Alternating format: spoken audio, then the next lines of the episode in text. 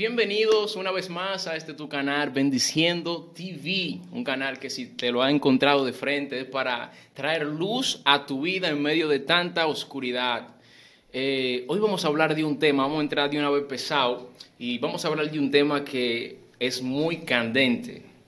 Eh, hoy estoy acompañado aquí con un gran amigo y hermano, profeta Byron Mesa. Wow, esa, esa, esa, esa, esa palabra de profeta me hizo como que yo siento una, un romance encima. Oh, oh. Nada, bienvenidos a cada persona que va a ver este contenido, este video. Así que te recomendamos a que te suscribas a este tu canal. Bendiciendo TV. Así que te recomendamos a que te suscribas, activa la campana de notificaciones y que comparta este video, que sé que será de gran bendición a las vidas y a las personas que van a ver este video.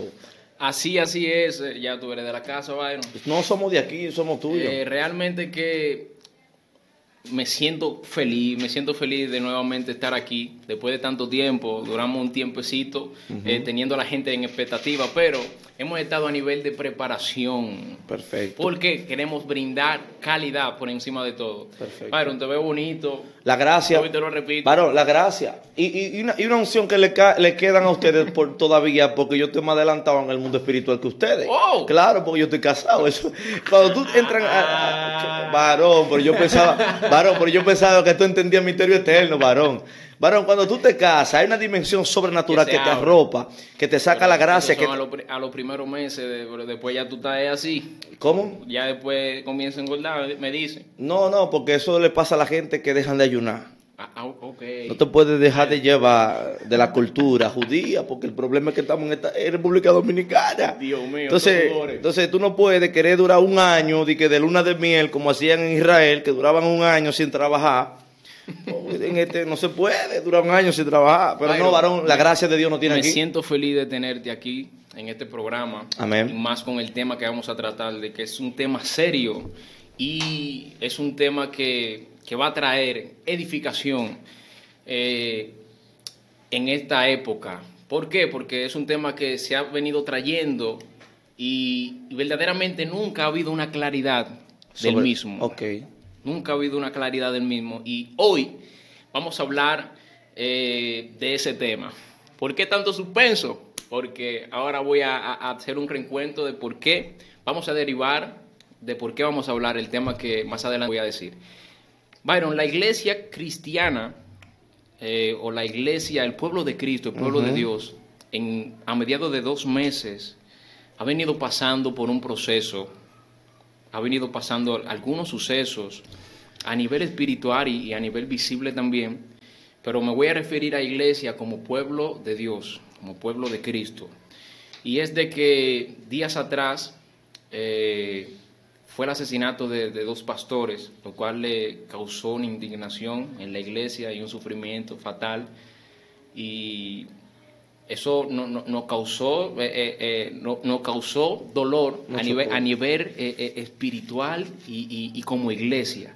Pero por otro lado, también tuvimos una victoria, lo que fue que no permitimos, y eso tuvo que ver mucho a la iglesia, no permitir que se que, que afirmen y, que cumplan lo que son las tres causales, no permitir que, que, que, eso la, la, la afirmen en este país. Perfecto. Entonces, el, movimiento LGTB, ese movimiento, el pro aborto, está muy eh, eh, eh, sentido porque ellos vinieron a traer su agenda a este país y uno de los pocos países, creo que son algunos tres, que a nivel mundial todavía no han podido establecer esas tres causales. Y ellos están sentidos ahora con este suceso, el cual clausura lo que son estos tres, eh, el cual clausura lo que son estos, estos tres sucesos que han pasado simultáneamente a, mediados de tres meses, que es el caso de, esta pastora que, que, ha sido vinculada en, en, ese lavado de, se pudiera decir, de dinero, o sea, lavado activo. Eh, que es la pastora Rosy Guzmán. Entonces, vamos a derribar ese tema que vamos a plantear ahora en base a, ese pedestal donde tienen a, esa pastora. Entonces, el tema que vamos a hablar, vamos a derivarlo desde ella, en el sentido de qué? De que eh, vamos a hablar del el diezmo y las ofrendas dentro de la iglesia. No a nivel pastoral, Vamos a ver si después más adelante grabamos otro tema hablando a nivel pastoral, pero a nivel eh, de señalamiento, porque la gente lo que cuando ve que dicen pastora Rosy Guzmán, de una vez se grafica lo que es la iglesia. Entonces, hay que, tenemos que traer esa aclaración para que, y por ahí mismo aprovechar y traer esa aclaración de lo que es el diezmo y las ofrendas. Amén. Eh, lo primero que tenemos que notar es que eh, la ofrenda es algo bíblico.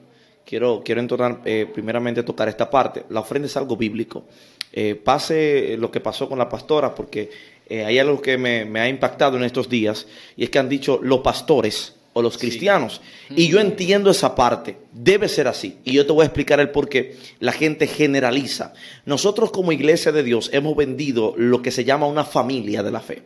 Hacer una familia de la fe, Cristo, representando, hablando el apóstol Pablo, dijo que la iglesia es un cuerpo. Entonces, e, en el cuerpo, si tú le mochas un dedo, sufre el cuerpo completo. Entonces, por eso es que en realidad, cuando una persona dentro de la familia de la fe comete una falta, la gente lo que hace es que dice los cristianos aunque la culpabilidad de dicho delito sea de una sola persona y que la salvación sea individual. Pero como nosotros somos un cuerpo, lo que Satanás utiliza es la acusación, que fue lo que es, él, es lo que él es especialista acusando. Él utiliza la acusación para hacerle creer a la gente que no tienen el conocimiento de la verdad que dentro de la iglesia cristiana eh, están pasando estos actos delictivos. Y está bien, es, algo crítico, pero dentro del tema que me has dicho, del diezmo y las ofrendas, el primero que que registra nuestra Biblia Reina Valera 1960, que comenzó a ofrendar fue Abel. Abel, la Biblia dice que le presentó a Jehová ofrendas de agrado y, Caín, sabemos la historia todos, que eh, presentó con un corazón eh, un poquito en batalla, pero, pero es el primero que registra la Biblia con respecto a las ofrendas. Y, ahí más adelante la Biblia sigue, va diciendo que ya después de esto eh, ellos seguían presentando ofrendas y fue una costumbre que comenzó en el pueblo eh, por causa de lo que los patriarcas comenzaron a hacer. Y quiero denotar algo aquí muy importante. Lo primero es que la ofrenda eh, en el principio no fue un mandato sino que eh, había algo específico en ellos, mm. eh, eh, había algo específico en ellos, lo voy a decir de la parte de la Biblia que todos tenemos, no quiero entrar en la parte de que la Biblia más vendida ahora mismo es la Biblia Reina Valera 1960, y quiero explicarle a la gente desde el punto de vista de la Biblia que usted tiene, Reina Valera 1960. O sea, si lees Reina Valera 1960, te vas a dar cuenta que te dice que Abel ofrendó, pero ¿quién le enseñó a ver? O sea, alguien tuvo que haberle enseñado a ver, alguien tuvo que decirle a Adán también que lo hiciera, porque los hijos heredan lo que, lo que cae en la unción de los padres. Entonces, Adán como padre, alguien tuvo que decirle a Adán que, eh, que eran de honra en la ofrenda. y cuando Abel presentó, si te das cuenta, dice que la ofrenda de Abel fue de agrado ante los ojos de Jehová, más la de Caín no. O sea que Dios mm. estaba esperando ofrenda. O sea, cuando tú esperas algo es porque tú lo pides o lo exiges. Eh, eh, no, sé si me está entendiendo por el punto que voy. o sea, eh, lo que quiero denotar es que la Biblia que tenemos nos dice que el primero. Ya se estaba denotando como que si era común en ese tiempo. Exactamente. Ya, o sea, ya era una costumbre hacerlo. Ahora bien, quiero abrir un paréntesis aquí. ¿Por qué? Porque en la actualidad, eh, y tocando también la parte del diezmo, sabiendo que eh, nuestro patriarca Abraham, eh, según lo que la Biblia registra, fue el primero que llevó diezmo ante el, ante el sacerdote y presentó el diezmo cuando Dios le dio la victoria, él le presentó de agrado los, diezmos al sacerdote, y de ahí viene lo que es eh, los diezmos, eh, traer vuestras ofrendas y los diezmos a la, Exacto, entonces no quiero llegar al punto también de que los diezmos se le pasaron a la, a la, a la familia de Elite, la descendencia de Elite, porque esa fue la herencia que Jehová le dijo a ellos, que ellos tenían que vivir de los diezmos, a los levitas, perdón, la familia de Levit, eh, esa fue la, la honra que Dios dijo, por eso es que Malaquías dice, que trae vuestros diezmos y vuestras ofrendas al alfolí. Entonces, en la antigüedad lo que hacía era que el sumo sacerdote eh, consumía de estos diezmos y los levitas vivían del mismo, porque esa fue la promesa y la asignación que Dios le dejó a la, descendencia de Leví. Ahora bien, vamos al punto que todos quieren saber, Elías, porque esto no puede estar así batalla. ¿Cuál, es, el punto que todos quieren saber?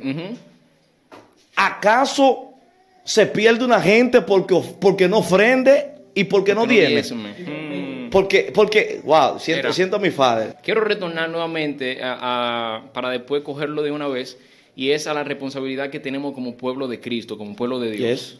Y esa responsabilidad, eh, la iglesia misma que permite, por ejemplo, también se nos dio el caso a nivel, a, nivel eh, global, el caso de, de, de, IOTA, el cual de alguna u otra manera han surgido eh, eh, personas que, que, han nacido dentro del, del, Evangelio y han, y han surgido con algunos conocimientos, algunos dones, talentos, los cuales lo han ejercido y la iglesia lo ha puesto en un pedestal. Pedestal, exactamente. ¿Sabes? Entonces, tú que tocaste ese punto ahorita, verdaderamente que es así. Nosotros somos los que tenemos la responsabilidad de quién eh, eh, darlo a relucir en el tiempo adecuado de Dios y quién todavía no tiene la preparación. Y Elías, y eso ha sido común de tiempo en tiempo. Acuérdate que la Biblia dice que cuando Moisés subió al monte, dice que ellos estaban en batalla, no tenían a alguien a quien clamar. ¿Y qué hicieron? Atacaron a Aarón, presionaron tanto hasta que hicieron que Aarón construyera una estatua. O sea, el pueblo de Dios siempre, siempre ha querido tener a alguien ahí como en representación. Ahora, quiero basarme, quiero basarme en la línea de las ofrendas, en la línea de las ofrendas y el diezmo, porque es un tema muy picante en estos días. O sea, hay gente que te dicen a ti que eh, te va a llevar el diablo si no diezma o te va a llevar el diablo si no ofrenda. Entonces, yo quiero tocar este tema porque han surgido muchos inconvenientes e incluso han surgido doctrinas eh, de personas que dicen, no, tú no tienes que ofrendar, ven a la iglesia, tranquilo, tú, eh, tú lo das si quieres o si no. Entonces, mira, ahí es lo que tenemos que saber, Elías. Y es que las ofrendas es un agradecimiento que tú le das a Dios de lo que ya Dios te dio. O sea, es un modo de tú honrar a Dios, es un modo de tú honrar a Dios por Dios darte la, capacidad de tú producir eso que tuviste. Eh, el diezmo eh, es una décima parte de las ganancias que tú hacías. Bueno, en el pueblo de Israel se utilizaba que si tú trabajabas de agricultura, eh, tú dabas el diezmo de lo que te produciera la tierra. Si tú lo que hacías era que vendías, bueno, tú llevabas tu diezmo. Ahora bien, que ahí es que voy al punto. Voy al punto. Una gente se puede perder porque, porque no ofrendo, porque no diezme. Bueno, yo te voy a explicar mi punto de vista. Sí. Para mí, una persona que no ofrende no se pierde, pero vive en miseria. Wow. Escucha, eh, eh, una persona que no diezma, para mí, no es que se pierde, no es que se pierde, porque quien tiene la capacidad de juzgar esa parte, bueno, vamos a dejársela al Señor, en la parte monetaria, aunque el diezmo es una ley y es algo que se plantó, o sea, y hay que cumplirlo. Ahora bien, ahora bien, una gente para mí que no diezma ni ofrenda, siempre va a vivir en batalla, en batalla. ¿Por qué? De, una manera literal o ficticia por arriba, para que, lo podamos entender todo, eh, Dios te exige en Malaquías que traer vuestro diezmo y vuestras ofrendas al alfolí y yo abriré la ventana de los cielos y reprenderé el devorador. Ahora, si te das cuenta y lees el libro de Job, capítulo 41, te vas a dar cuenta que quien a Satanás, quien Satanás, o sea, Dios le dé el permiso a Satanás de quitarle todo a Job. Ahora, quien, a quien Satanás le da la autoridad, lo revela ese capítulo, que es a Leviatán. Mm. Entonces, que Leviatán, eh, eh, eh, en representación, es conocido como el devorador. O sea, es, es, un, es un demonio, un espíritu que entra en tu casa y devora todo lo que tú tienes. O sea, tú puedes tener lo que sea y, y ese espíritu es asignado solamente para destrucción que fue lo que pasó con Job. Eh, le destruyó la familia, le destruyó la casa, le destruyó los ganados, eh, le dio una lepra a Job tremenda, porque Satanás le autorizó. Ahí es que comienza Job entonces a hacerse la cuestionante y la pregunta diciendo, ¿acaso tú destruirás Leviatán? ¿Acaso tú harás aquello? Entonces yo creo, desde mi punto de vista, Espera, espera. Antes de que tú termines de concluir tu punto de vista, como tú eres el invitado, déjame yo dar el mío para luego eh, tú dar el punto de vista y así concluir con el punto de vista de ambos y, aclarar cualquier duda que quizá esté eh, errónea de, parte de ambos y de parte de los que nos están escuchando también. Mira, el diezmo y la ofrenda se, ha venido trayendo desde hace, como, como dije anteriormente, de épocas, temporada en temporada, la iglesia ha sido señalada por por, como por estafa a la sociedad, a nivel, por estafa de, a nivel interno hacia lo secular. Por ejemplo, eh, eh, el impío a eso es lo que más ataca. Es más, las personas que estudian, las personas supuestamente estudiadas, esas son uno de los más de los, de los argumentos que ellos tienen o atacan. ¿Por qué? Porque te voy a explicar ahora. Eh, voy a retomar un poquito también de lo que es la historia del diezmo. Como tú contabas ahorita, no, voy a repetir nuevo, como tú contabas anteriormente, el diezmo, la primera aparición del diezmo se da con Abraham. Se da con Abraham cuando llega de la, de la guerra eh, eh, y se, se, halla con el, con el rey eh, en ese entonces, que era Merquisedec, si, si mal no me recuerdo, un rey honrado en ese tiempo, pero ahí se da la primera aparición de lo que es el diezmo cuando regresó de, la guerra de, su sobrino Elot, que venía a recaltar de su sobrino Elot. Entonces, ¿qué te, dejo, ¿qué te dejo con esto? Y es de que esa primera aparición, eh, en ese entonces, no, eh, luego, de, luego de eso, eh, el diezmo era una ley. Era una ley la cual fue implantada mientras el templo estaba allá. ¿Por qué?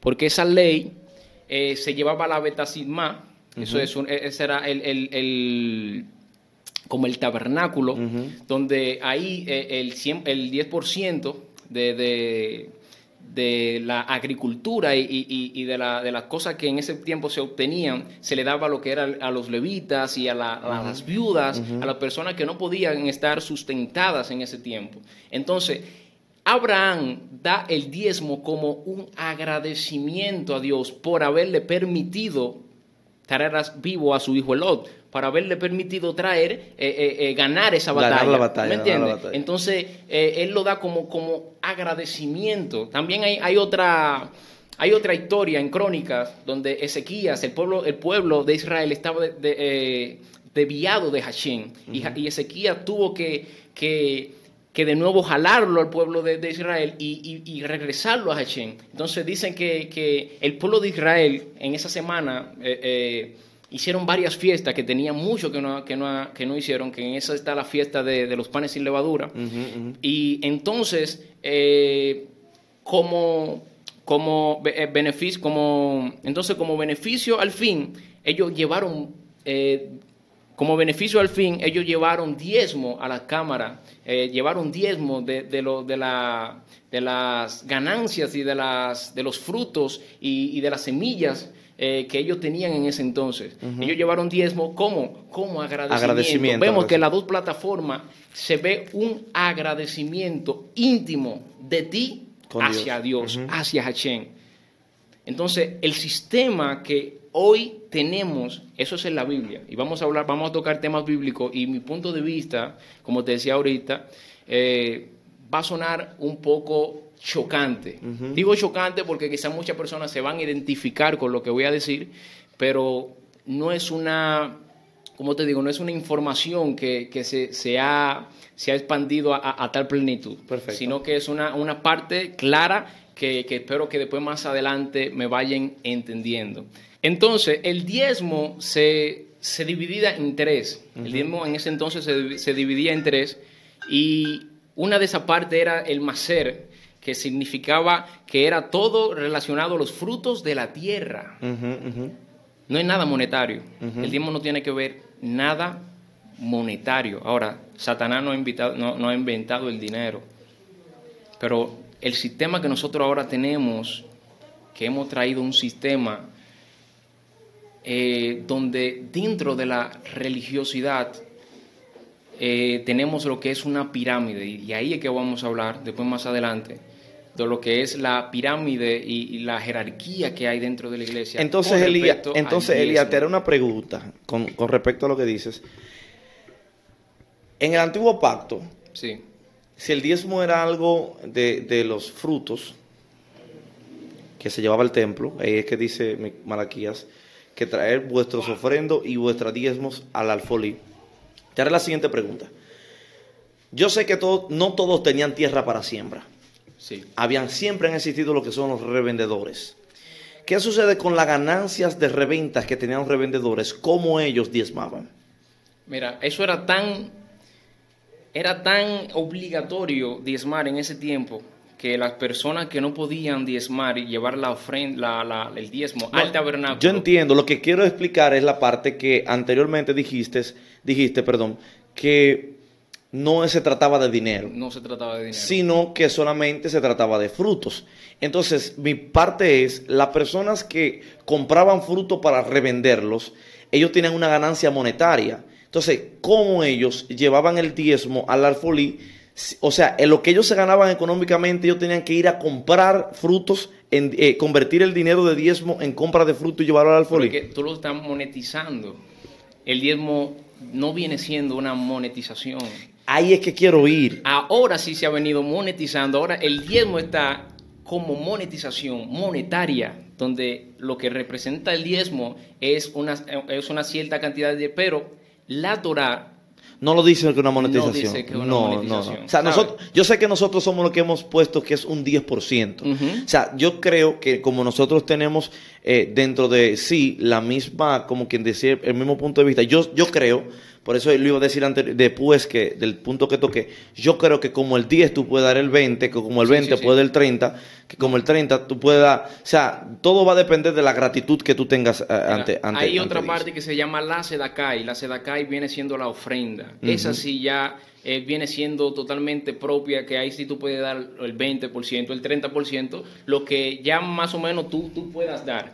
Pero donde me refiero es de que en ese entonces no había lo que, o, no existía, o bueno, eh, eh, en ese sentido, no que, no que quiero decir que no tenía que ver tampoco nada con dinero, pero a lo que nosotros, a lo que nosotros hoy mismo, hoy en día creemos que siempre cuando nos hablan de diezmo, lo que nos llega a la mente dinero. es dinero. No, no, no. Yo entiendo tu punto de vista. Ahí era que quería que tú cayeras. Entonces, el templo, el templo, el templo cuando cayó, el templo cuando cayó, eh, hubieron varias cosas que se suspendieron. Hay varias cosas en, la Torah revela de que cuando el templo cayó, hay, es más, hay varias oraciones que por, falta del templo no se pueden ni hacer. Por ende, eh, vemos una suspensión del el diezmo. Pero Abraham le enseñó a Jacob, porque de dónde, de dónde viene ese pacto, es de que Jacob aprendió de Abraham lo que es agradecer a Dios a través, de, lo que Él nos permite diario obtener. Entonces, Él, él, eh, eh, aprendió eso de Abraham y pues hizo un pacto con, Dios de que de todo lo que Él eh, lograra obtener, pues iba a agradecer con un diezmo. Y de ahí es que fluye la parte, la parte, del, diezmo. Pero en la parte que mira, que mira qué sucede, hay una explicación, hay una explicación que quizás la gente pueda malinterpretarla con respecto a lo que dijiste ahorita. Que ahí después fue que aclaraste, que dijiste que no, no es que tenga que ver directamente con dinero en sí. Yo entiendo que anteriormente tú diezmabas de lo que tú generabas. Por ejemplo, si tú generabas oro, tú diezmabas oro. Si tú generabas frutos, tú diezmabas frutos. Si tú, si tú, si tú, ¿por qué? Porque el punto de vista que yo te quiero eh, decir, la parte que quiero que me entiendas es, una persona que revende no maneja frutos. Una persona que revende lo que maneja es dinero. O sea, anteriormente yo sé que se tenía, el diezmo tenía que ver con una parte de los, de los frutos que tú tenías, de los ganados que tú tenías, de lo que, o sea, de los ganados, de lo que tú ganabas eh, en aquel entonces. Pero lo que quiero dejar dicho es la gente que no tenían frutos, que no tenían siembras, que vendían, o sea, que eran revendedores de, de la parte donde diezmaban, porque no tenían frutos. O sea, tenían que diezmar en la parte económica, porque también, también eh, creo que se tenía que comprar, eh, eh, se tenía que comprar e-, esa raíz de revendedor, ahora fue que tú me la dijiste. Sí, sí, no, no, no, no. Lo que te estoy diciendo es, yo sé, yo sé. Que habían personas así. Que, exacto, porque la Biblia dice que cuando Jesús llegó al templo, dice que pateó lo que estaban ahí vendiendo, dice lo que vendían paloma, lo que vendían aquellos, ellos recibían una parte económica. Ahora bien, yo entiendo el punto de vista que tú dices que anteriormente no existía el diezmo monetario, que es un diezmo que era de los frutos que tú tenías, de lo que, de como dice la Biblia que Jacob, de lo que él, o sea, de lo que generara, él en agradecimiento, le, le, iba a dar a Dios. Porque ahí es que llegó el punto. El diezmo no, es, no puede ser una obligación, que fue lo que dije anteriormente, que decía que no es que si tú no diezmas, te va para el infierno. no, no, no. separan las aguas. El punto que todos queremos saber ahí y es de que bíblicamente no hay forma de que el Nuevo Testamento, como ahora mismo eh, a nivel eh, eh, la cristiandad se dirige por el Nuevo Testamento, no hay forma bíblica de que el diezmo se quede como ley tal. ¿Por qué? Porque ya no hay templo. No hay templo. Entonces, en una avenida próxima, cuando Hashem venga y, reactifique todo, pues ahí entonces va a comenzar todo de nuevo a funcionar como, como, como antepasadamente funcionaba. Pero eh, lo que te quiero dejar dicho es de que bíblicamente eh, el diezmo viene quedando suspendido, pero desde antes en el tiempo de la ley. Ese es el detallito de que ahora las iglesias tienen, tienen ese punto erróneo. En lo que es dividir de tal, de tal raíz lo que es la, la historia bíblica y la Torah. Dividirlo de, de, tan, de, tan peso de decir ley, gracia. Exacto. Ahora, cuando Cristo dice, que quiero hacerte una pregunta. Cristo dice que Él no vino a abrogar la ley, sino a hacerla cumplir. Él estando Él, ¿verdad que sí? Ahora bien, viene Pablo y dice que la ley y los profetas llegan hasta dónde? Hasta Juan. Ahora bien, el apóstol Pablo viene y expresa, hablando con Pedro, y le dice, y, en uno de sus escritos, no tengo el verso clave aquí, le dice, ¿acaso la ley es mala? En ninguna manera. O sea, no te estoy diciendo que la ley es mala. Ahora, si tú quieres vivir toda la ley refiriéndose eh, a la ley de Levit y... ese, es, el problema, porque eh, eh, la ley como en sí, el, el que el que trajo lo que es lo que hoy conocemos como gracia en sí, eh, eh, o no como gracia, no lo que hoy conocemos como gracia, pero lo que conocemos como cristiandad, lo trajo Pablo. Fue Pablo que vino eh, ajustando las cosas a esa manera. Y, y, entonces lo que, lo que te iba a explicar ahorita es de que cuando dividimos lo que es el diezmo, porque la gente, eh, el, cristianismo divide lo que es el, diezmo, verídicamente hoy en día se debe de diezmar, ellos dicen que se debe diezmar hoy en día y lo tienen como obligatorio. Obligación. No, yo no voy con la parte obligatoria. en el Nuevo Testamento se diezmaba. Sí, se diezmaba, pero cuando tú me divides a mí lo que es ley, porque e, ellos, tienen, ellos se, se, dirigen por tres fases que dice que Abraham, antes de la ley, diezmó dentro de la ley hubo diezmo y después de la gracia también. Entonces, lo están viendo como algo de ley. Si vamos a vivir la ley y si vamos a vivir la ley, hay que vivirla toda, toda. Y qué bueno que tú conectas conmigo ahí. Ahora, ahí voy, ahí voy, porque tengo. Pedro enseñaba acerca de la circuncisión y Pablo lo reprendió y le dijo que si él se circuncidaba estaba obligado a llevar todo. A llevar toda la ley. Ah. Pero, pero espérate, hay una parte, hay una parte que no se puede quedar atrás. ¿Por qué? Porque hay unas cosas que en la ley era obligatorio, porque acuérdate que dice el apóstol Pablo que la ley condena el pecado. Ahora, la gracia lo que hace es que te salva. La gracia no te apoya lo mal hecho, pero te da oportunidad. Pero acuérdate que el mismo apóstol Pablo dice que en la ley el pecado es condenado, mas en Cristo tú, esa, el pecado que tú cometes, que lo cometes porque hay una ley, porque si no hubiese ley no hubiese pecado. O sea, donde yo juzgo que hay un pecado es cuando hay ley, cuando hay conocimiento de algo que no se puede hacer, denotando que hay cosas... Eh, leyes implantadas anteriormente que siguen vigentes todavía, no como una obligación, punto. Hay mandatos eternos dentro eternos, de la Torah. Claro. Para, para, para aclarar eso, la Torah eh, como ya todos sabemos, son los cinco primeros libros de la Biblia donde, eh, se, fue, donde se le fue dado a Moisés eh, en el principio. Esa de la Torá son los cinco libros de la Biblia donde se dice que ahí está relatado lo que es toda la palabra de Dios. Amén. Entonces, lo que te quiero dejar dicho es que, por ejemplo, Lucas 18:12 dice, respondiéndole este hombre a Jesús cuando iba a ser eh, el milagro sobre ellos, le digo, ayuno dos veces a la semana y doy diezmo de todo lo que gano. O sea, todavía estando Cristo, ellos vivían con una mentalidad de ley. Ahora bien, ¿dónde es que yo no estoy de acuerdo? Que ahí es que quiero cerrar el punto. ¿Dónde es que no estoy, eh, no estoy de acuerdo? A que el diezmar sea una obligación o una imposición. Así que escuche todo el que va a ver este video. Si usted quiere, apedreme, máteme o haga lo que usted quiera. Pero escúcheme bien. Yo soy, doy fe y testimonio, doy fe y testimonio de que el diezmo abre las puertas eternas, porque eh, esa parte que dice mm, mm, eh, Miqueas, eh, perdón, Malaquías, con referente a que si eh, trae vuestros diezmos al alfolí vuestras ofrendas, y yo abriré la ventana de los cielos, Sí. hay una definición muy fuerte y eterna ahí, pero no quiero entrar allá. Ahora bien, yo sí creo en el diezmo y creo totalmente en la recompensa que hay a través de tú darle a Hashem en agradecimiento de lo que Él te ha dado. E incluso, si tú supieras que la parte de los cultos, si- todos los que están ahí saben, que en las iglesias los cultos se hacen dos horas. Tú vas a una iglesia y lo normal es que tú vas a durar dos horas.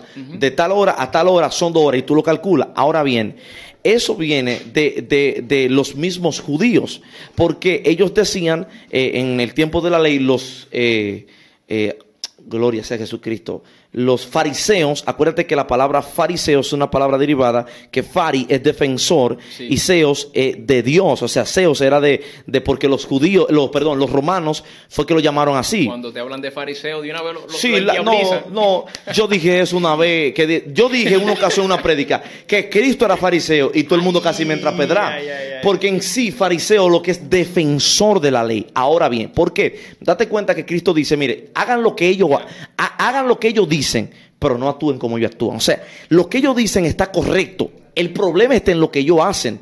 Entonces, bien, si fariseo es defensor de ley, que vuelvo y repito aquí otra vez, otra vez, el diezmo, amado, si usted puede, délo en agradecimiento a Hashem. Ahora, el diezmo no es una imposición obligatoria, porque automáticamente una persona le está imponiendo a usted vivir en la ley, tiene que cumplir toda la ley. O sea, tú no puedes obligar algo eh, eh, que ya Cristo dio un acceso a no, a no una obligación. O sea, eso, mira, mira, en todos los versos bíblicos, quiero, quiero, quiero sentirme como, como Sí, sí, sí. fluir, porque en todos los versos bíblicos que hay un diezmo, se nota que es un agradecimiento, Claro que sí. nunca una imposición. Tú no veías a Aarón de que, de que allá, José, Josué, te toca 10 esta semana, Eh, eh, allá, fulanito, te toca 10 más, eh, tú que mataste a tanto, acuérdate 10 más. No, no, no, o sea, no es una imposición, es, es algo que se da por gracia. Y ahí es que yo quiero, quiero de alguna u otra manera... eh, Entienda, eh, multitud. aclarar, quiero de alguna u otra manera aclarar. ¿Por qué? Porque no, no hemos sumergido en un sistema capitalista. Exacto. El sistema capitalista se ha entrado dentro de la religiosidad, por ende, dentro de la iglesia. Me refiero a iglesia a nivel general. Mira, eh, eh, eh, eso viene desde los tiempos antiguos, de- de- del reino romano. Eh, los romanos, cada ciudad, cada tribu y cada eh, eh, persona que, que- que ellos eh, tomaban y, y podían gobernar, cada persona que ellos gobernaban, cada ciudad que ellos gobernaban, eh, tenían que rendirle tributo.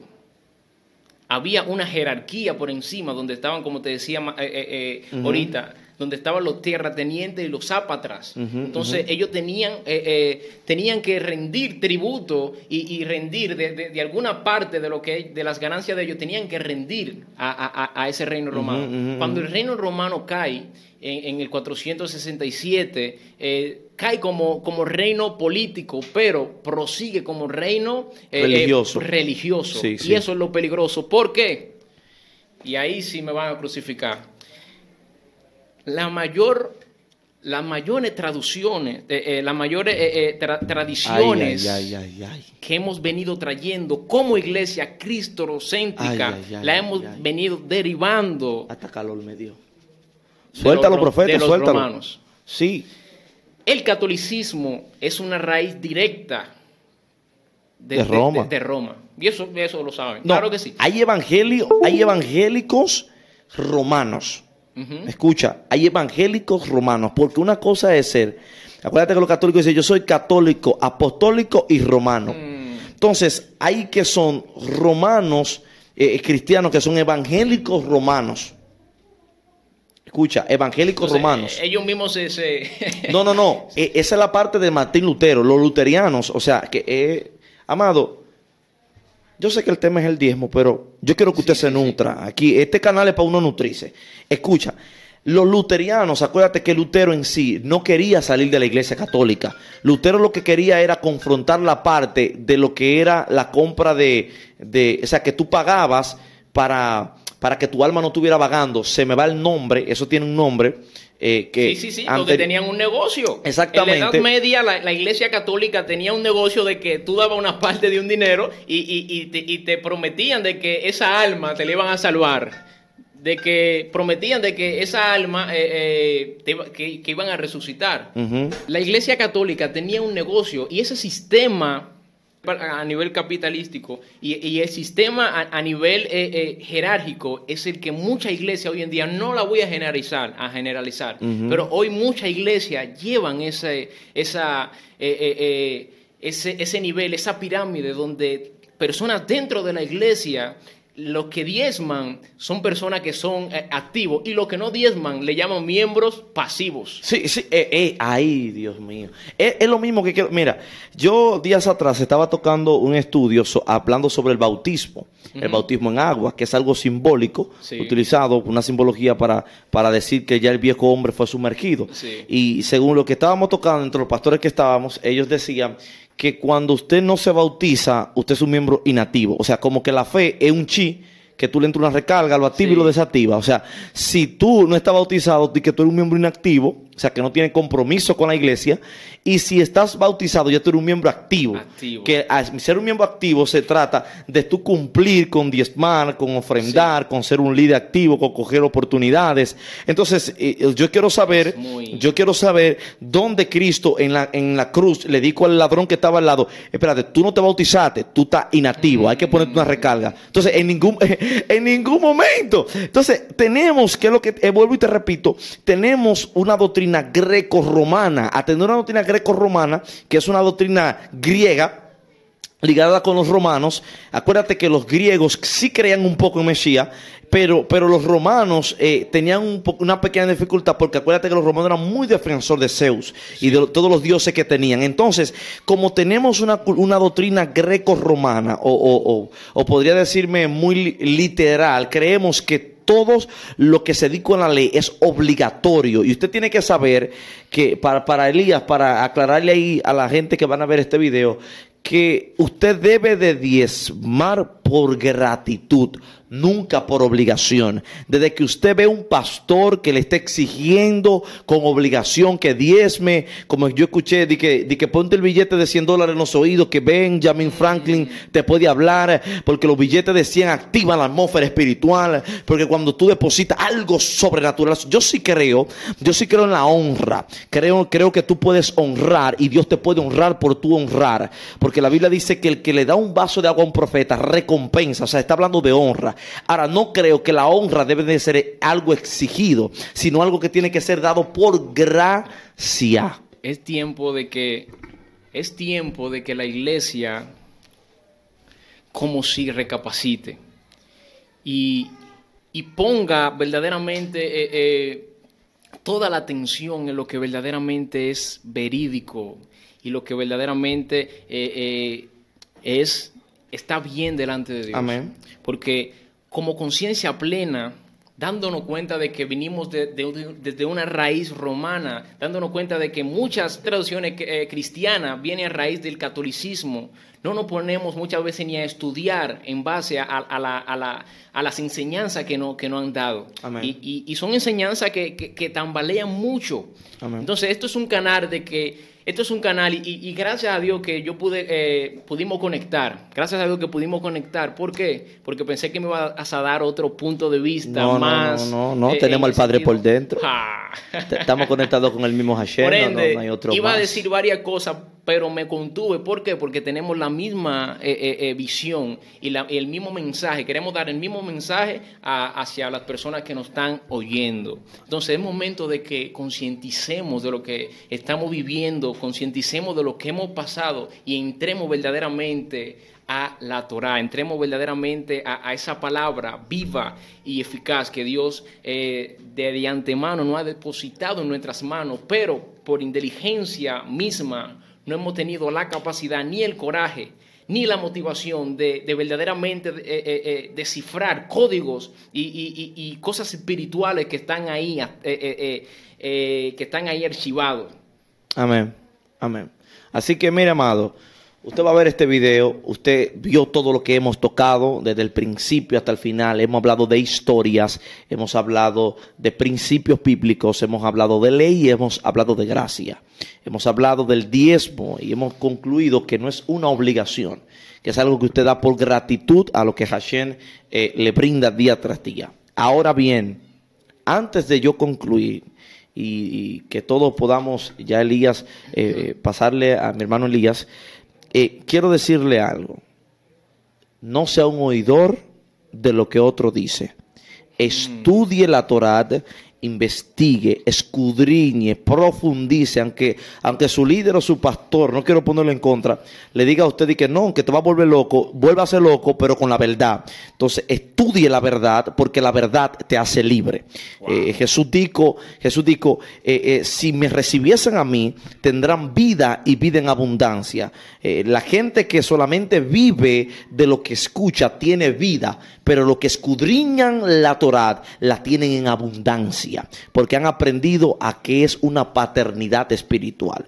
Así que concluyo con esto. Así es, así es, Byron.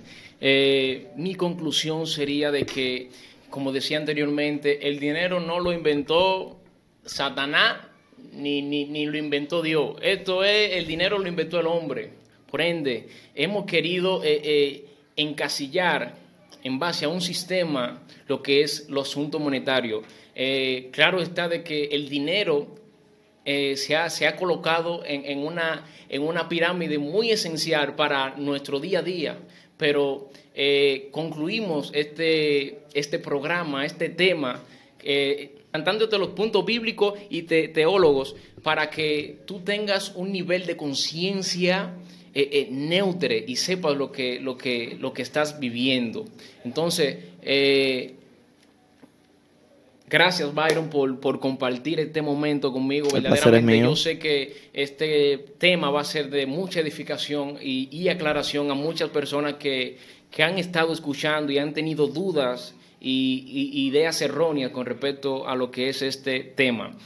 Cerramos de que no es una obligación, creemos de que sí es muy esencial dar de lo que Dios te permite obtener aquí en la tierra.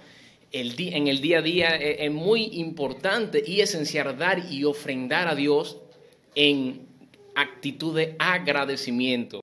Esto es Bendiciendo TV y suscríbete si no te has suscribido y pues dale like y apóyanos. Dios te bendiga. El Máster ayer lo controle y te estoy la próxima. Te estoy diciendo que estoy bendiciendo TV, activa la campana de notificaciones, que te, va, a, te va a perder de esta gloria, el diablo te está escuchando.